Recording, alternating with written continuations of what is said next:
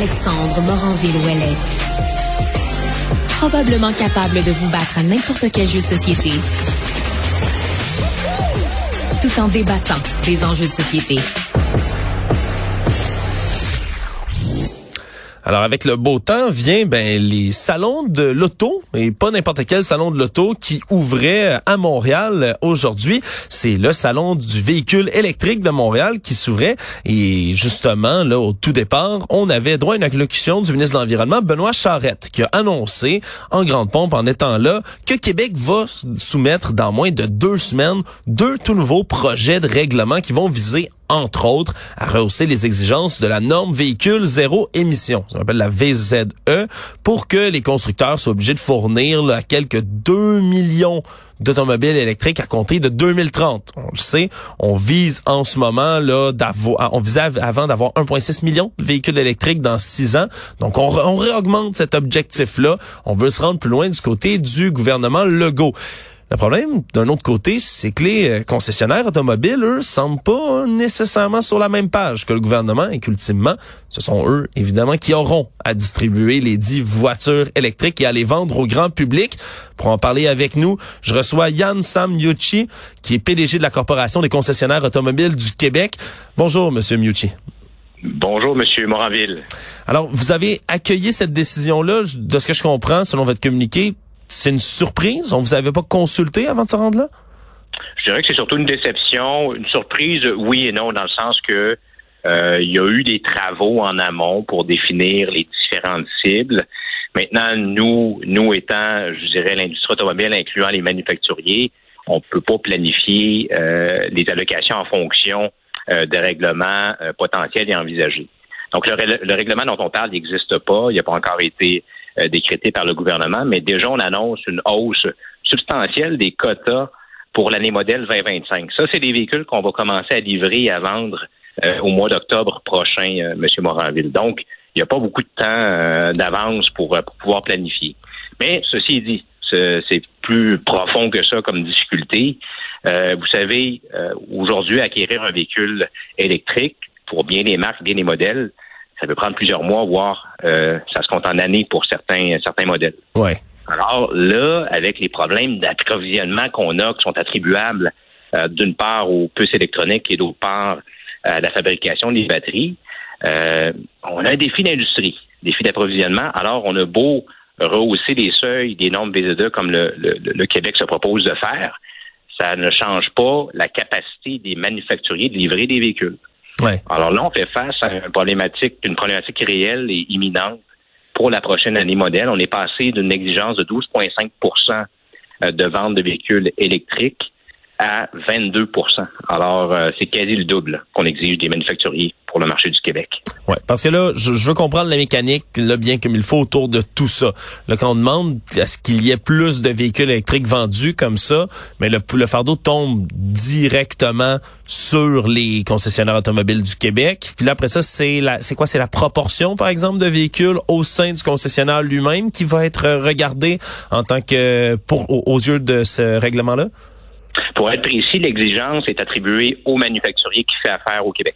OK. Alors, le manufacturier lui-même a une exigence, en fait, de prorata, si on veut, de l'ensemble des allocations de véhicules qu'ils vont mettre sur le marché du Québec. Donc, 12,5% qui est envisagé pour 2025 devient 22% euh, pour chacun des manufacturiers. Le défi, c'est que les véhicules ne seront tout simplement pas livrés de par les problèmes d'approvisionnement qu'on a présentement. Donc, le manufacturier aura un choix à faire. Premier choix, première possibilité, euh, continuer de livrer des véhicules sur le marché du Québec en ne respectant pas les quotas, auquel cas il devra payer une amende au ministère de l'Environnement de 20 000 dollars par crédit manquant. C'est des sommes énormes qu'on exige des manufacturiers. L'autre possibilité, et c'est la plus probable, pour certains manufacturiers qui ne seront pas en mesure de livrer, ben, ils vont décider de simplement réduire les allocations globales de véhicules pour le marché du Québec. Donc, il y aura moins de véhicules disponibles pour le marché du Québec, ce qui fera en sorte, au final, que d'une part, on n'atteindra pas nos objectifs euh, VZ2, puis l'objectif final, c'est de diminuer les gaz à effet de serre, mais on va peut-être même ralentir la diminution des gaz à effet de serre, puisqu'on n'aura pas de véhicules récents à mettre sur la route. Donc, les gens vont garder leurs véhicules anciens, qui polluent plus que les véhicules d'aujourd'hui, incluant ceux euh, à, essence. Alors, euh, la solution euh, répond difficilement au problème qu'on a, qui est réel, puis les, concessionnaires ont emboîté le pas à verdir le, parc automobile. 2035, on est tous en ligne avec ça, je tiens à le dire. On est prêt, on est prêt à le faire. On a des gens qui sont prêts à répondre aux clients pour bien présenter le produit. On a aussi des, gens qui sont prêts à entretenir ces véhicules-là. Et là, nous, on, pense que le gouvernement fait fausse route avec euh, sa solution de rehausser les seuils parce que l'impact final ne sera pas positif en termes de GES. Puis, vous le savez, au cours des deux, trois dernières années, le prix des véhicules a fortement augmenté ben oui. Euh, par le manque de disponibilité. Et si je vous dis que demain matin, certains manufacturiers vont réduire les allocations pour le marché du Québec, on va se retrouver dans une situation où le prix des véhicules risque d'augmenter encore plus. Alors, pour le consommateur, au final, euh, peu ou pas de bénéfices. Donc, dans ces, puis vous en parliez un tout petit peu tout à l'heure, mais j'aimerais qu'on revienne là-dessus. Là. Les chaînes d'approvisionnement, c'est encore euh, autant le, c'est encore autant problématique qu'avant, parce que on se disait peut-être que c'est quelque chose qui allait là, au, avec le temps se résorber, qui allait peut-être s'améliorer, mais il y a encore cette surchauffe, cette pénurie de microprocesseurs, tous ces facteurs qui viennent encore ralentir euh, les chaînes d'approvisionnement? Absolument. On n'est pas rendu à, à, la sortie de cette crise-là. Euh, pour ce qui est des puces électroniques, vous le savez, le matériel informatique qui requiert ces puces-là euh, est, en forte croissance au niveau de la demande. On pense au cellulaire aussi. Alors, ce n'est pas que l'automobile qui se bat pour obtenir les fameuses puces électroniques. C'est plusieurs euh, industries différentes qui sont toutes en croissance.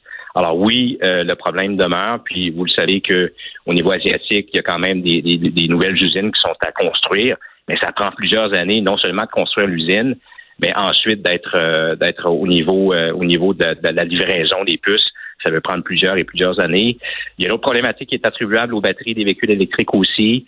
Euh, encore une fois, on ne suffit pas à la demande. aussi l'accès aux, matériaux précieux, aux, matériaux critiques pour pouvoir les construire, ces batteries-là c'est toujours difficile aujourd'hui. Donc, on hmm. tend vers l'amélioration, mais on n'est pas rendu à destination encore.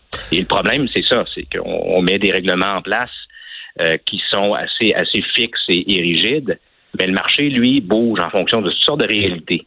Hmm. Alors là, on juge que bien qu'on eût été consulté il y a de cela un an sur le renouvellement de la norme BZE, ben, lors des consultations, il y a peut-être des enjeux qui existaient à l'époque qui n'existent plus et vice-versa. Donc, il faut s'assurer d'avoir une certaine prévisibilité du côté du gouvernement, puis aussi d'avoir une agilité de pouvoir amender nos réglementations lorsqu'il y a des réalités de marché. Donc, le règlement, au niveau d'objectifs, on y adhère. On aimerait ça, nous, comme concessionnaires, avoir plus de véhicules électriques à livrer aux Québécois. On est là pour les servir, puis bien honnêtement, la demande est là. C'est le fun. Les Québécois emboîtent le pas à l'électrification des transports et, et c'est parfait. Maintenant, comment dire, on les a pas, ces véhicules-là. Alors, c'est simplement ça. Donc, il faut être réaliste. Faut être réaliste, il faut être agile. Moi, ce que j'essaie de, ce que j'essaie de comprendre à ce moment-là, c'est pourquoi, selon vous, euh, le gouvernement décide de rehausser ça? Comme ça euh, en annonce justement au salon de véhicules électriques. Ils veulent faire. Puis là, je le dis vraiment selon vous, là, est-ce qu'ils veulent faire justement une annonce comme ça pendant le salon du véhicule électrique pour que ça paraisse bien? Est-ce que ils ont pas consulté justement le milieu des fabricants puis sont pas au courant qu'il semble y avoir des problèmes comme ça? À vous entendre, je comprends pas la logique qui viendrait alimenter euh, cette, euh, ces nouvelles mesures-là du gouvernement.